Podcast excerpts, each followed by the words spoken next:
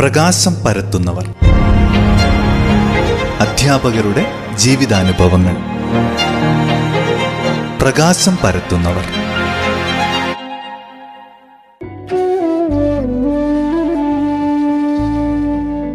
നമസ്കാരം. എല്ലാ പ്രിയ ശ്രോതാക്കൾക്കും പ്രകാശം പരത്തുന്നവർ എന്ന പരിപാടിയുടെ പുതിയൊരധ്യായത്തിലേക്ക് സ്വാഗതം. സെപ്റ്റംബർ അഞ്ച് ദേശീയ അധ്യാപക ദിനത്തോടനുബന്ധിച്ച് വയനാട് ജില്ലയുടെ വിദ്യാഭ്യാസ മേഖലയ്ക്ക് ശ്രദ്ധേയമായ നേട്ടങ്ങൾ നൽകാൻ സാധിച്ചിട്ടുള്ള ചില അധ്യാപകരെ പരിചയപ്പെടുത്തുന്നു. ഇന്ന് പ്രകാശം പരത്തുന്നവരിലൂടെ ദേശീയ അധ്യാപക പുരസ്കാരം നേടിയിട്ടുള്ള മുപ്പത്തിയഞ്ചു വർഷത്തെ അധ്യാപന ജീവിതത്തിൽ നിന്നും വിരമിച്ച് വിശ്രമ ജീവിതം നയിക്കുന്ന വെള്ളമുണ്ട സ്വദേശി എം ചന്ദ്രൻ മാസ്റ്ററെ പരിചയപ്പെടാം. നമസ്കാരം. ഏറെ സ്നേഹത്തോടെ റേഡിയോ മാറ്റ്ലിയിലേക്ക് ചന്ദ്രൻ സാറിനെ സ്വാഗതം ചെയ്യുകയാണ്. സന്തോഷം സ്വാഗതം. ഒരു നല്ല അധ്യാപകനെ കുറിച്ചുള്ള സങ്കല്പം എന്താണ് എന്ന് പറഞ്ഞുകൊണ്ട് നമുക്ക് തുടങ്ങാം എന്ന് തോന്നുന്നു. ഒരു നല്ല അധ്യാപകൻ എങ്ങനെ ആയിരിക്കണം എന്നാണ് ചന്ദ്രൻ സാറിന്റെ മനസ്സിലുള്ളത്. നല്ല അധ്യാപകൻ എന്ന് പറയുമ്പോൾ വിദ്യാർത്ഥികളെ സ്നേഹിക്കുന്ന ആളായിരിക്കണം. വിദ്യാർത്ഥികളുടെ ഉന്നമനത്തിന് വേണ്ടി എല്ലാ ദിവസവും പഠിച്ചുകൊണ്ടിരിക്കുന്ന അല്ലെങ്കിൽ ഒരുങ്ങിക്കൊണ്ടിരിക്കുന്ന ഒരാളായിരിക്കണം എന്നൊരു അധ്യാപകൻ. കുട്ടികളോട് മാത്രമല്ല സമൂഹത്തിലുള്ള മൊത്തം ആളുകളെയും ഒരേപോലെ കാണാനും ജാതി മത ചിന്തയൊന്നും ഇല്ലാതെ കാണാനും സമൂഹത്തിന്റെ ആദരണത്തിന് പാത്രീഭവിക്കാനും കഴിയുന്ന വ്യക്തിത്വമുള്ള ഒരാളായിരിക്കണം അധ്യാപകനെന്നാണ് എന്റെ പക്ഷം. സാർ ഈ ഒരു അധ്യാപന മേഖല തെരഞ്ഞെടുക്കാനുണ്ടായ ഒരു കാരണം എന്താണ് എന്നൊന്ന് പറയാമോ?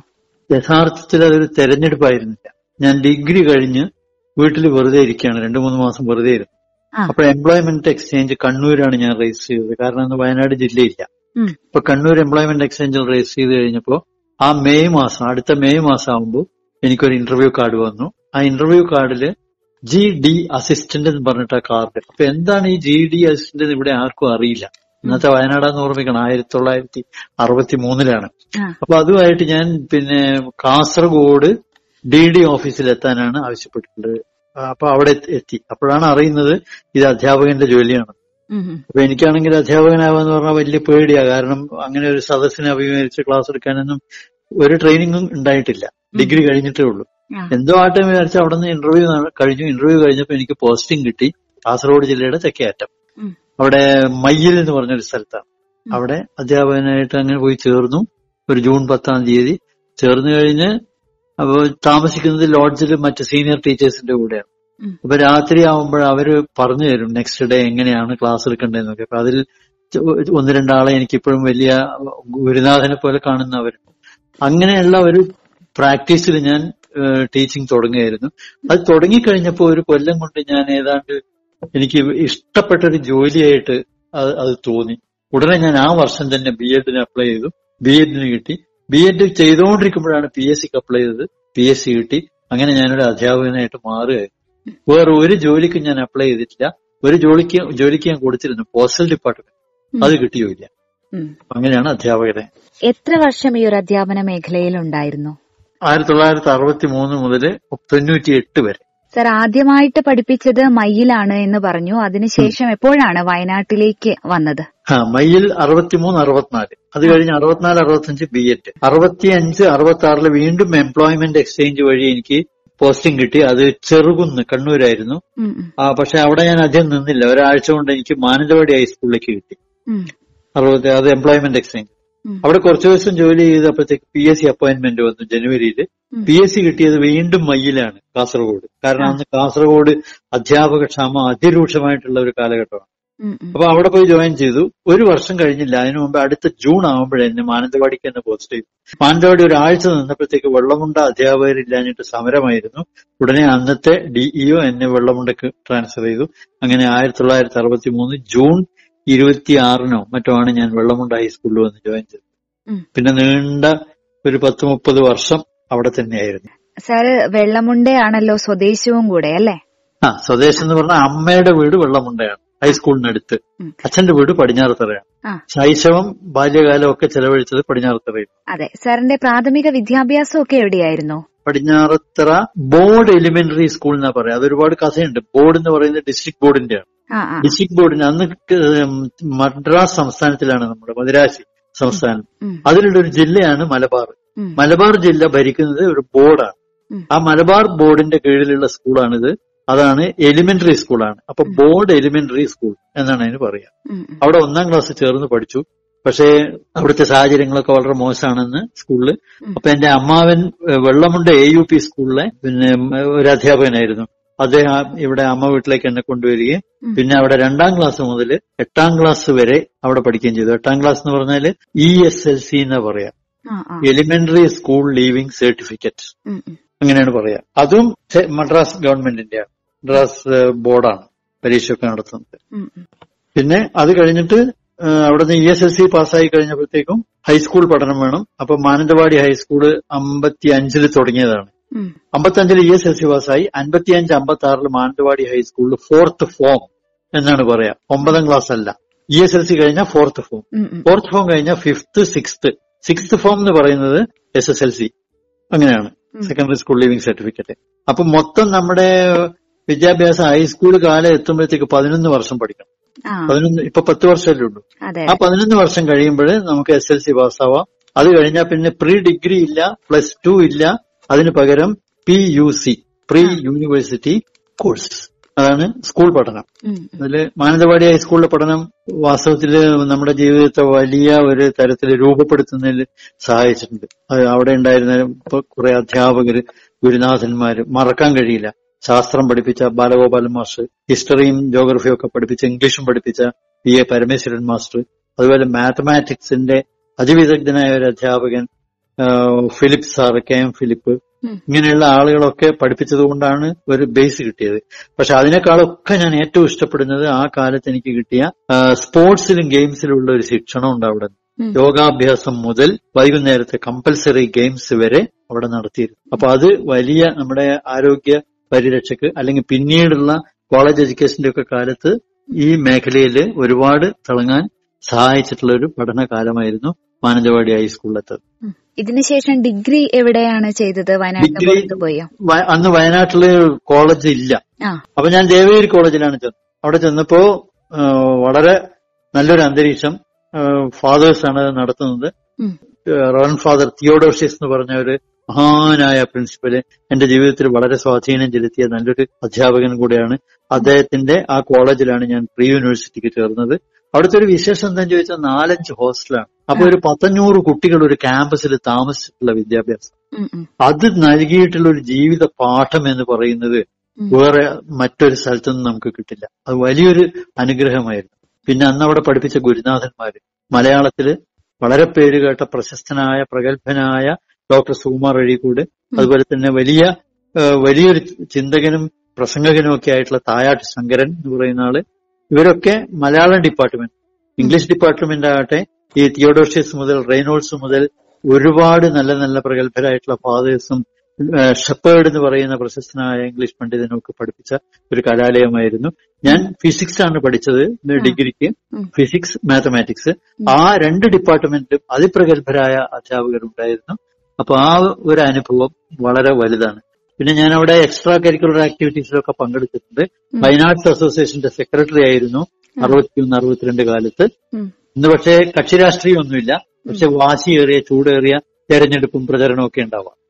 അതാണ് കോളേജിനെ കുറിച്ച് ചുരുക്കി പറഞ്ഞത്. ഒരുപാട് നിറയെ വർണങ്ങളുള്ള കലാലയ ഓർമ്മകൾ തന്നെ സാറിനുണ്ട് എന്നുള്ളത് ഇപ്പോ പറഞ്ഞതിൽ നിന്ന് മനസ്സിലായി. രണ്ടോ മൂന്നോ മണിക്കൂർ പറയാനുള്ളത് അപ്പൊ നമുക്ക് സമയക്കുറവ് കൊണ്ട് അടുത്ത ചോദ്യത്തിലേക്ക് കടക്കുകയാണ്. ഫിസിക്സ് ആയിരുന്നോ കുട്ടികളെ പഠിപ്പിച്ചുകൊണ്ടിരുന്നത്? ദീർഘകാലം മാത്തമാറ്റിക്സ് ആണ് പഠിപ്പിച്ചത്. കാരണം. അന്ന് നമ്മുടെ ഈ മലബാർ പ്രദേശത്ത് ഗണിതശാസ്ത്ര അധ്യാപകരെ കിട്ടാനില്ല. മാത്സ് വിഷയം അപ്പൊ Kasaragod posting P S C വരാൻ തന്നെ ഒരു കാരണം അതാണ്. ഗണിതശാസ്ത്രത്തിലാണ് എനിക്ക് സബ്സിഡറി ഉള്ളത് കൊണ്ട് അത് വെച്ചാണ് എനിക്ക് പോസ്റ്റിംഗ് വന്നത്. അപ്പൊ അന്ന് മുതലേ ഞാൻ പഠിപ്പിക്കുന്നത് മാത്തമാറ്റിക്സ് ആണ്. സയൻസ് പഠിപ്പിച്ചിട്ടുണ്ട്. പിന്നെ വെള്ളമുണ്ടയിൽ വന്നു മാത്തമാറ്റിക്സ് ദീർഘകാലം പഠിപ്പിച്ചു. ഞാൻ ഒന്ന് മുതൽ പത്ത് വരെയുള്ള ക്ലാസ്സുകളുടെ സിലബസ് പരിഷ്കരണത്തിൽ പങ്കാളിയായിട്ടുണ്ട് തൃശ്ശൂര് രാമവർമ്മപുരത്ത്. അത് കഴിഞ്ഞപ്പോൾ റിസോഴ്സ് പേഴ്സണായി അങ്ങനെ ഈ ഏരിയയിലുള്ള നമ്മുടെ മാനന്തവാടി സബ് ജില്ലയിലും ഈ പ്രദേശത്തുള്ള അധ്യാപകർക്ക് ക്ലാസ് എടുക്കാനുള്ള അവരുമായിട്ട് സഹകരിച്ച് കാര്യങ്ങൾ പഠിക്കാനുള്ള ഞാൻ പഠിക്കുക ചെയ്യുന്നത്. അത് ഒരു വലിയ അനുഭവം എനിക്ക് കിട്ട കിട്ടിയിട്ടുണ്ട്. റിസോഴ്സ് പേഴ്സൺ മാത്രമല്ല ഒന്നു മുതൽ പത്ത് വരെയുള്ള സിലബസ് വളരെ ഭംഗിയായിട്ട് മനസ്സിലുണ്ടായിരുന്നു. അപ്പൊ ഏത് ക്ലാസ്സിൽ എങ്ങനെ കണക്ക് പഠിപ്പിക്കണം പഠിക്കണം എന്നൊക്കെയുള്ള ഒരു ധാരണ നമ്മുടെ മനസ്സിലുണ്ടായി. പിന്നീട് വെള്ളമുണ്ടെങ്കിൽ ഫിസിക്സ് പഠിപ്പിക്കാൻ ആളില്ലാതെ വന്നപ്പോൾ ഞാൻ ഫിസിക്സ് പഠിപ്പിച്ചു കുറെ കാലം. ഇങ്ങനെയാണ്. പിന്നെ എല്ലാ വർഷവും ഇംഗ്ലീഷ് തുടക്കം മുതലേ പഠിപ്പിക്കാൻ നിർബന്ധിതനാവുകയാണ്. അതുകൊണ്ട് ഇംഗ്ലീഷിന്റെ ഈ പഠിപ്പിക്കുന്ന രീതിയെക്കുറിച്ചും സ്വന്തമായിട്ട് തന്നെ പഠിക്കാനും മറ്റുള്ളവരോട് ചോദിച്ചു പഠിപ്പിക്കാനും ഒക്കെ സൗകര്യം കിട്ടിയിട്ടുണ്ട്.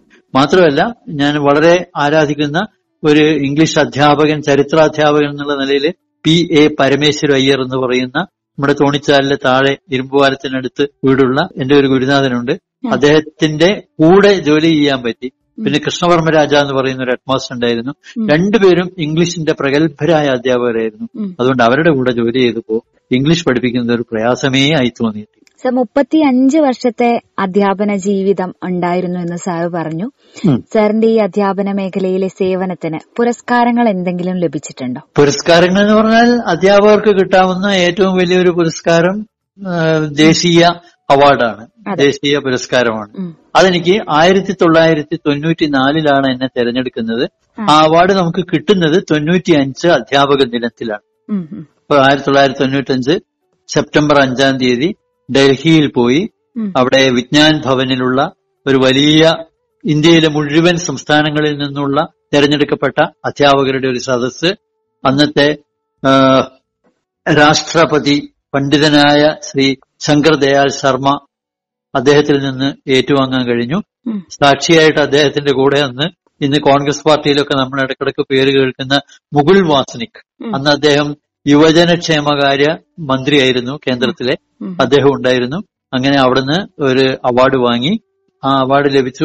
ഒന്നര ദിവസത്തോളം കാഴ്ചകൾ കാണാൻ അതിന്റെ ആ സംഘാടക ഈ അവാർഡൊക്കെ നിശ്ചയിക്കുന്ന സമിതിയുടെ നേതൃത്വത്തിൽ അവിടെ ഡൽഹിയും അതിന്റെ പരിസര പ്രദേശങ്ങളും ഒക്കെ എല്ലാം വിശദമായിട്ട് കാണാനും പഠിക്കാനുള്ള അവസരം ഉണ്ടായി. അത് ജീവിതത്തിലെ വലിയൊരു നേട്ടമായിട്ട് കാണാണ്. ഞാനും എന്റെ കുടുംബം മൊത്തത്തിലാണ് പോയത്. കുട്ടികളെയൊക്കെ കൂട്ടിയിട്ടാണ് ഞാൻ പോയത്. അതൊരു വലിയ അനുഭവമായിരുന്നു. പിന്നെ മറ്റുള്ള അനുഭവങ്ങൾ എന്ന് പറഞ്ഞാൽ ഒരുപാട് എക്സ്ട്രാ പ്രവർത്തനങ്ങൾ എനിക്ക് വിദ്യാലയമായിട്ട് കുട്ടികളോടൊപ്പം ചേർന്ന് നടത്താൻ കഴിഞ്ഞിട്ടുണ്ട്. അതിൽ ഏറ്റവും പ്രധാനപ്പെട്ട ഒന്ന് നേച്ചർ ക്ലബ്സ് ഓഫ് ഇന്ത്യ എന്ന് പറഞ്ഞിട്ട് വേൾഡ് വൈൽഡ് ഫണ്ടിന്റെ നേതൃത്വത്തിലുള്ള ബോംബെ ആസ്ഥാനമായുള്ള ഫണ്ടിന്റെ നേതൃത്വത്തിലുള്ള ഒരു നേച്ചർ ക്ലബിന്റെ പ്രവർത്തനം നമ്മുടെ ഉള്ളമുണ്ട ഹൈസ്കൂളിൽ. ഞാൻ അതിൽ അംഗമായതിനു ശേഷം എല്ലാ വർഷവും കുട്ടികളെ ചേർത്തിട്ട് നടത്താറുണ്ട്. അത് പ്രകൃതിയെക്കുറിച്ച് പഠിക്കാനും പഠിപ്പിക്കാനും ഒക്കെ ഉള്ള ഒരു അവസരമാണ്. കേരള ശാസ്ത്ര സാഹിത്യ പരിഷത്തിലെ അംഗമായിരുന്നു ഞാൻ. പിന്നെ ജില്ലാ തലത്തിൽ സെക്രട്ടറിയും പ്രസിഡന്റും ഒക്കെ ആയിരുന്നു. അപ്പൊ അതിന്റെ പ്രവർത്തനങ്ങളും അതോടൊപ്പം തന്നെ ശാസ്ത്ര കേരളം യുറീക്ക തുടങ്ങിയിരുന്ന പ്രവർത്തനങ്ങളൊക്കെ വിദ്യാലയങ്ങളിൽ നടത്താൻ കഴിഞ്ഞിട്ടുണ്ട്. മാത്തമാറ്റിക്സ് എക്സിബിഷൻ ആദ്യമായിട്ട് വെള്ളമുണ്ടായി സ്കൂളിൽ നടത്താൻ കഴിഞ്ഞിട്ടുണ്ട്. സയൻസ് എക്സിബിഷൻ വെള്ളമുണ്ടായി സ്കൂളിൽ നടത്തിയിട്ടുണ്ട്.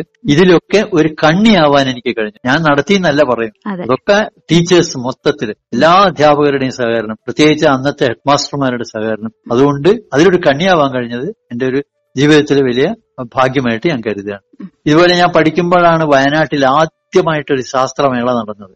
അത് ഇന്നത്തെ പോലെയുള്ള മേളയല്ല. അന്നത്തെ ശാസ്ത്രാധ്യാപകൻ ബാലഗോപാലൻ മാസ്റ്റർ പ്രത്യേക താല്പര്യം എടുത്തിട്ട് മാനന്തവാടി ഹൈസ്കൂളിൽ ഒരു ശാസ്ത്രമേള നടത്തി. അതിലൊരു വോളണ്ടിയർ ആയിരുന്നു ഞാൻ അവിടെ ഫിഫ്ത് ഫോമിൽ പിടിക്കും അതിപ്പോഴും ഓർമ്മയുണ്ട് നിറഞ്ഞ ഓർമ്മ. സർ സമയപരിമിതി കൊണ്ട് ചോദിക്കുകയാണ്. ഇപ്പോ ഇനി ഭാവിയിൽ അധ്യാപകരാകാൻ ആഗ്രഹിക്കുന്ന വിദ്യാർത്ഥികളുണ്ടല്ലോ. ഈ വളർന്നു വരുന്ന അധ്യാപക വിദ്യാർത്ഥികളോട് മുപ്പത്തി അഞ്ച് വർഷത്തെ അധ്യാപന ജീവിതത്തിൽ നിന്ന് സാറിന് നൽകാനുള്ള ഒരു സന്ദേശം എന്താണ്? സന്ദേശം എന്ന് പറഞ്ഞാൽ നമ്മൾ എപ്പോഴും നമ്മുടെ മനസ്സിൽ ഉണ്ടാവേണ്ട ഒരു കാര്യം. അതെന്താ ചോദിച്ചാൽ നമ്മുടെ രാഷ്ട്രത്തിന് ഒരു നാഷണൽ ഒബ്ജക്റ്റീവ് അഥവാ ദേശീയ ലക്ഷ്യം. എന്താണ് ആ ദേശീയ ലക്ഷ്യം? ഭരണഘടന നമുക്ക് ഉറപ്പു തരുന്ന ഒരു ലക്ഷ്യമാണത്. അത് വേറൊന്ന്. ഇത് ഞാനിപ്പോ പറയുന്നത് എന്തുകൊണ്ടാന്ന് ചോദിച്ചാൽ നമ്മുടെ രാജീവ് ഗാന്ധി പ്രധാനമന്ത്രിയായിട്ട് വന്നപ്പോൾ ഇന്ത്യയിൽ മൊത്തമുള്ള അധ്യാപകർക്ക് പരിശീലനം നൽകിയിരുന്നു രണ്ടു വർഷം. ആ പരിശീലനത്തിലെ മുഖ്യ അജണ്ട ഈ ദേശീയ ലക്ഷ്യം എന്താണെന്ന് പറഞ്ഞു കൊടുക്കുകയാണ്. അപ്പൊ അതിലുള്ള ഒരു റിസോഴ്സ് പേഴ്സൺ ആയിരുന്നു ഞാൻ. അതുകൊണ്ട് എന്നും എന്റെ മനസ്സിൽ അതുണ്ട്. അത് വേറൊന്നുമല്ല. എന്താ നാഷണൽ ഒബ്ജക്റ്റീവ് എന്ന് പറയുന്നത്? ഇന്ത്യ ഒരു ജനാധിപത്യ മതനിരപേക്ഷ സോഷ്യലിസ്റ്റ് സോവറിൻ റിപ്പബ്ലിക് ആണ്. അപ്പൊ അതിൽ പറഞ്ഞ കാര്യങ്ങൾ നോക്കുക. മതനിരപേക്ഷ രാഷ്ട്രമാണ്. സോഷ്യലിസ്റ്റ് രാഷ്ട്രമാണ്. അതുപോലെ തന്നെ സോവറൻ റിപ്പബ്ലിക് ആണ്. എല്ലാവർക്കും തുല്യമായ നീതിയും അവകാശങ്ങളും നൽകേണ്ട ഒരു രാജ്യമാണ്. ഇങ്ങനെയുള്ള ഒരു രാജ്യം ഉണ്ടാകണമെങ്കിൽ അതിനനുയോജ്യരായ പൗരന്മാരിവിടെ ഉണ്ടാവും അത്തരത്തിലുള്ള പൗരന്മാർ ഉണ്ടാവണമെങ്കിൽ അതിന് പറ്റിയ ഒരു വിദ്യാഭ്യാസ സമ്പ്രദായം ഉണ്ടാവണം. ആ വിദ്യാഭ്യാസ സമ്പ്രദായം ഉണ്ടാക്കണമെങ്കിൽ ഇന്ത്യയ്ക്ക് മൊത്തത്തിലുള്ള ഒരു കാഴ്ചപ്പാട് ഒരു പാഠ്യപദ്ധതി ഇതൊക്കെ തന്നെ ഉണ്ടാവേണ്ടതുണ്ട്. അതാണ് അന്ന് പരിശീലിപ്പിച്ചത്. പക്ഷേ നിർഭാഗ്യവശാൽ പിന്നീട് വരുന്ന സർക്കാരുകളൊക്കെ അതൊക്കെ വിട്ടുകളയാണ്. അതിനൊന്നും പ്രാധാന്യം കൊടുക്കാത്തൊരവസ്ഥ വന്നു ചേരുകയാണ് അപ്പൊ ഈ തരത്തിലുള്ള ഒരു ദേശീയ ലക്ഷ്യം നമ്മുടെ മനസ്സിലുണ്ടെങ്കിൽ ക്ലാസ്സിൽ ചെല്ലുമ്പോൾ നമ്മൾ ഓർമ്മിക്കണം. എന്താണ്? സ്വാതന്ത്ര്യം ഉണ്ടെങ്കിലേ ഇതൊക്കെ നമുക്ക് ലഭ്യമാക്കും. അപ്പൊ സ്വാതന്ത്ര്യം ഉണ്ടാവാൻ അല്ലെങ്കിൽ നമുക്ക് ലഭിച്ചിട്ടുള്ള സ്വാതന്ത്ര്യത്തെ നിലനിർത്താൻ നമുക്ക് കഴിയണം. അതിനെന്ത് വേണം? ജനാധിപത്യ ബോധം വേണം. ജനാധിപത്യം ഉണ്ടാവണം. അപ്പൊ ജനാധിപത്യം നമ്മുടെ ക്ലാസ് മുറികളിൽ നിന്ന് തന്നെ നമ്മുടെ വീടുകളിൽ നിന്ന് തന്നെ ഈ ജനാധിപത്യ രീതിയിലുള്ള അതൊരു ജീവിത രീതിയാണ് അത് പ്രാക്ടീസ് ചെയ്യാൻ നമുക്ക് സാധിക്കണം. വിശദീകരിക്കാൻ സമയമില്ലാത്തതുകൊണ്ടേ വിശദീകരിക്കുന്നില്ല. ജനാധിപത്യം. പിന്നെന്താ ഉള്ളത്? മതനിരപേക്ഷതയാണ്. ഒരുപാട് മതങ്ങളുണ്ട് ഇന്ത്യയിൽ. ഒരുപാട് ജാതികളുണ്ട്. ഈ ജാതിയും മതവും വേർതിരിച്ച് വീണ്ടും നമ്മൾ പഴയതിലേക്ക് പോയിക്കൊണ്ടിരിക്കുക. ഗാന്ധിജിയുടെ കാലത്ത് ഇത് കുറെ മാറിയതാ. സ്വാതന്ത്ര്യ സമര കാലത്ത്. അതിലേക്ക് തിരിച്ചു പോവാണ് ഇപ്പോഴും നമ്മൾ അത് പാടില്ല. നമ്മുടെ മുന്നിൽ വരുന്ന ഒരു ക്ലാസ് മുറിയിൽ നാൽപ്പത് കുട്ടികളുണ്ടെങ്കിൽ അത് ചിലപ്പോൾ നാല് മതങ്ങളിലുള്ളതായിരിക്കാം നാൽപ്പത് ജാതിയിലുള്ളതായിരിക്കാം. ഇങ്ങനെയുള്ള കുട്ടികളെയാണ് നമ്മൾ നേരിടുന്നത്. അപ്പൊ അവിടെ ഒരു തരത്തിലുള്ള വിവേചനവും ഭാവിയിൽ വരുന്ന അധ്യാപകരിൽ നിന്ന് ഒരിക്കലും ഉണ്ടാവരുത്. അധ്യാപകന്റെ ജാതിയോ മതമോ ഇപ്പൊ തമിഴ്നാട്ടിൽ നിങ്ങൾ വായിച്ചു. ഏറ്റവും പ്രശസ്തമായ ഐ ഐ ടിയിൽ പോലും ബ്രാഹ്മണ മേധാവിത്വം ഉണ്ടെന്നും ബ്രാഹ്മണരല്ലാത്ത അവിടെയുള്ള പ്രൊഫസർമാരെ പീഡിപ്പിക്കുന്നു എന്നുള്ള വാർത്ത വായിച്ചപ്പോൾ ഞെട്ടിപ്പോവാണ് ഈ കാലത്ത്. എഴുപത്തഞ്ച് വർഷമായി സ്വാതന്ത്ര്യം കിട്ടിയിട്ട്. അപ്പൊ ഇങ്ങനെയുള്ള ഒരു പോക്ക് പോകുമ്പോൾ ശരിയല്ല. അതുകൊണ്ട് അധ്യാപകർ ഇത്തരം വിവേചനങ്ങളിൽ നിന്നെല്ലാം മുക്തരായിരിക്കണം. എല്ലാവരെയും ഒരേ മാതിരി കണ്ട് തുല്യനീതി എല്ലാവർക്കും ഉറപ്പാക്കുന്ന തരത്തിലുള്ള പ്രവർത്തനങ്ങൾ. നമ്മൾ ഏത് കണക്ക് പഠിപ്പിക്കുമ്പോൾ പോലും ഈ ലക്ഷ്യങ്ങൾ നമ്മുടെ മനസ്സിലുണ്ടാവണം. അപ്പോഴേ നമുക്ക് കുട്ടികളോട് യഥാർത്ഥത്തിൽ ഇടപെടാൻ കഴിയുകയുള്ളൂ. സമൂഹത്തോട് ഇടപെടാൻ കഴിയുകയുള്ളൂ. സമൂഹത്തിന്റെ വിശ്വാസം നമുക്ക് കിട്ടുക എന്തായാലും ഭാവിയിലേക്ക് അധ്യാപക വിദ്യാർത്ഥികൾ എല്ലാവരും തന്നെ അതല്ല എങ്കിൽ ഇപ്പൊ അധ്യാപകരായിരിക്കുന്നവരും മനസ്സിലേക്ക് എടുക്കേണ്ട കാര്യങ്ങളാണ് സാർ ഇപ്പൊ പറഞ്ഞത്. അടുത്ത ഭാവിയിലേക്ക് ഇപ്പൊ തന്നെ അധ്യാപകർ അപ്രസക്തരാവുകയാണ്. കാരണം ഐ ടി മേഖല അത്രയ്ക്ക് വളർന്നിട്ടുണ്ട്. വിരൽത്തുമ്പിലാണ് വിജ്ഞാനം. ക്ലാസ്സിലേക്ക് വരുന്ന കുട്ടികൾ നമ്മളെക്കാ പഠിച്ചിട്ടാ വരുന്നത് പല കാര്യങ്ങളും. അപ്പൊ അധ്യാപകർ എപ്പോഴും കരുതലോടെ ഇരുന്നിട്ടില്ലെങ്കിൽ അധ്യാപക വർഗം തന്നെ ഇല്ലാതായി പോവും. അപ്പൊ അതൊരു നമ്മുടെ മനസ്സിൽ എന്നും ഉണ്ടാവണം എന്നാണ് എനിക്ക് പറയാൻ ഒരുപാട് സന്തോഷം സാർ. ഈ ഒരു പരിപാടിയിൽ പങ്കെടുത്ത് സാറിന്റെ അധ്യാപന ജീവിതത്തിലെ ഓർമ്മകളൊക്കെ പങ്കുവച്ചതിലുള്ള നന്ദി റേഡിയോ മാറ്റ്ലിയുടെ പേരിൽ അറിയിക്കുകയാണ്. ഇനിയും ഒരുപാട് പ്രവർത്തനങ്ങൾ സാറിന് ചെയ്യാൻ കഴിയട്ടെ എന്നും ആശംസിക്കുന്നു. Thank you sir. ശ്രോതാക്കൾ ഇന്ന് പ്രകാശം പരത്തുന്നവർ എന്ന പരിപാടിയിലൂടെ കേട്ടത് മുപ്പത്തിയഞ്ചു വർഷത്തെ അധ്യാപന ജീവിതത്തിന് ശേഷം വിശ്രമജീവിതം നയിക്കുന്ന വെള്ളമുണ്ട സ്വദേശി എം ചന്ദ്രൻ മാസ്റ്ററുടെ വിശേഷങ്ങളാണ്. അധ്യാപകരുടെ വിശേഷങ്ങളുമായി പ്രകാശം പരത്തുന്നവർ വീണ്ടുമെത്തും. നന്ദി നമസ്കാരം.